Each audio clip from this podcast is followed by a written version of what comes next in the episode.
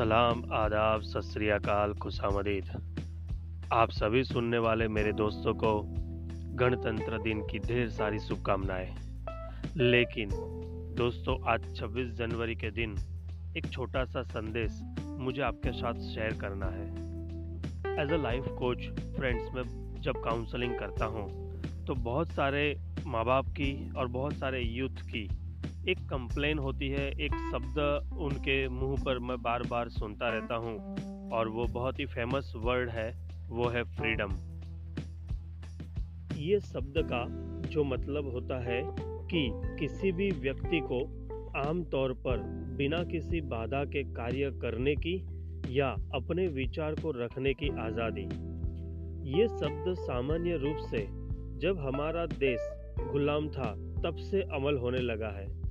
लेकिन मैसेज यह है कि आज की युवा पीढ़ी इस शब्द का बहुत ही ज़्यादा गलत तरीके से लाभ उठा रही है।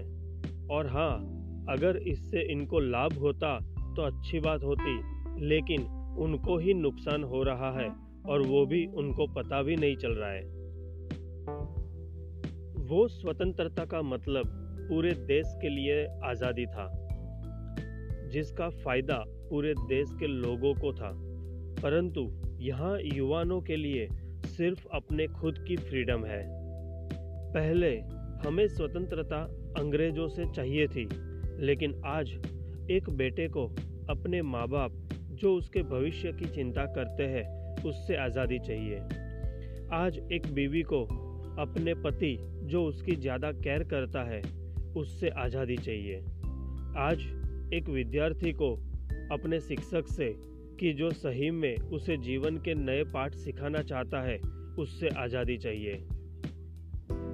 दूसरा, यहाँ आज़ादी किस चीज़ की चाहिए, वो समझने वाली बात है। बच्चों को माता पिता पढ़ाई के लिए बार बार न टोके, उनकी मर्ज़ी के हिसाब से जहाँ कहीं पर भी उसे जाने दे, उस चीज़ की आज़ादी चाहिए। एक बीवी को अपने मन चाहे कपड़े पहनने की और अपनी मर्ज़ी से जब चाहे तब घर काम करने की आज़ादी चाहिए।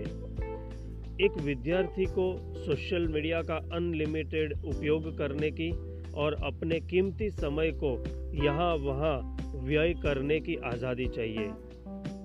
लेकिन सबसे पहले तो हमें ये समझने की ज़रूरत है कि जब हम गुलाम थे, उस समय हमें जो करना था वो हम नहीं कर सकते थे। हमें जो कपड़े पहनने थे वो हम नहीं पहन सकते थे। हम हमारे विचार को कहीं पर भी व्यक्त नहीं कर सकते थे।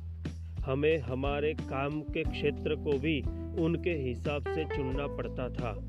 इसीलिए आज़ादी का मतलब वो था। लेकिन आज हम किसी शासक के गुलाम नहीं हैं, बल्कि खुद के मन के गुलाम हो चुके हैं। फिर भी हमें समझने की ज़रूरत है कि हर इंसान के लिए फ्रीडम नहीं है, ऐसा नहीं है, बल्कि कुछ बंधन है जो ज़रूरी है। जैसे कि अगर पौधे की जड़ों को ज़मीन का बंधन न होता तो क्या वो पेड़ बन सकता था? अगर गाड़ी में ब्रेक न होती तो क्या हम स्पीड का मज़ा ले पाते थे? हर देश के अपने कुछ कायदे कानून होते हैं। उसी तरीके से हम एक सामाजिक प्राणी हैं। तो समाज के कुछ नियम होते हैं, परिवार के कुछ अलग नियम होते हैं। हाँ अगर हम अपने आप को परिवार का या समाज का हिस्सा मानते हैं तो कुछ नियमों को फॉलो करना हमारे लिए उतना ही आवश्यक है। हाँ कंपलसरी नहीं है। चॉइस आपकी। मैं तो ये मानता हूँ कि दोस्तों, हमारे अपनों का ये जो बंधन है वही हमें विकास की ओर ले जाता है। तो मैं तो यही कहना चाहूँगा कि दोस्तों, सही मायनों में हमें जो फ्रीडम मिली है इंडिया जैसे देश में जीने की, उसे सार्थक करके दिखाओ। कुछ बन के दिखाओ, कुछ करके दिखाओ, और अपने परिवार का, और समाज का, और देश का नाम रोशन करके दिखाओ। तो फ्रेंड्स ये बहुत ही शुभ दिन पर आप सभी लोगों को सही मायनों में अपनी फ्रीडम को उपयोग करने की एक सही पहचान मिले। उसी उद्देश्य से आप सभी लोगों को जय हिंद।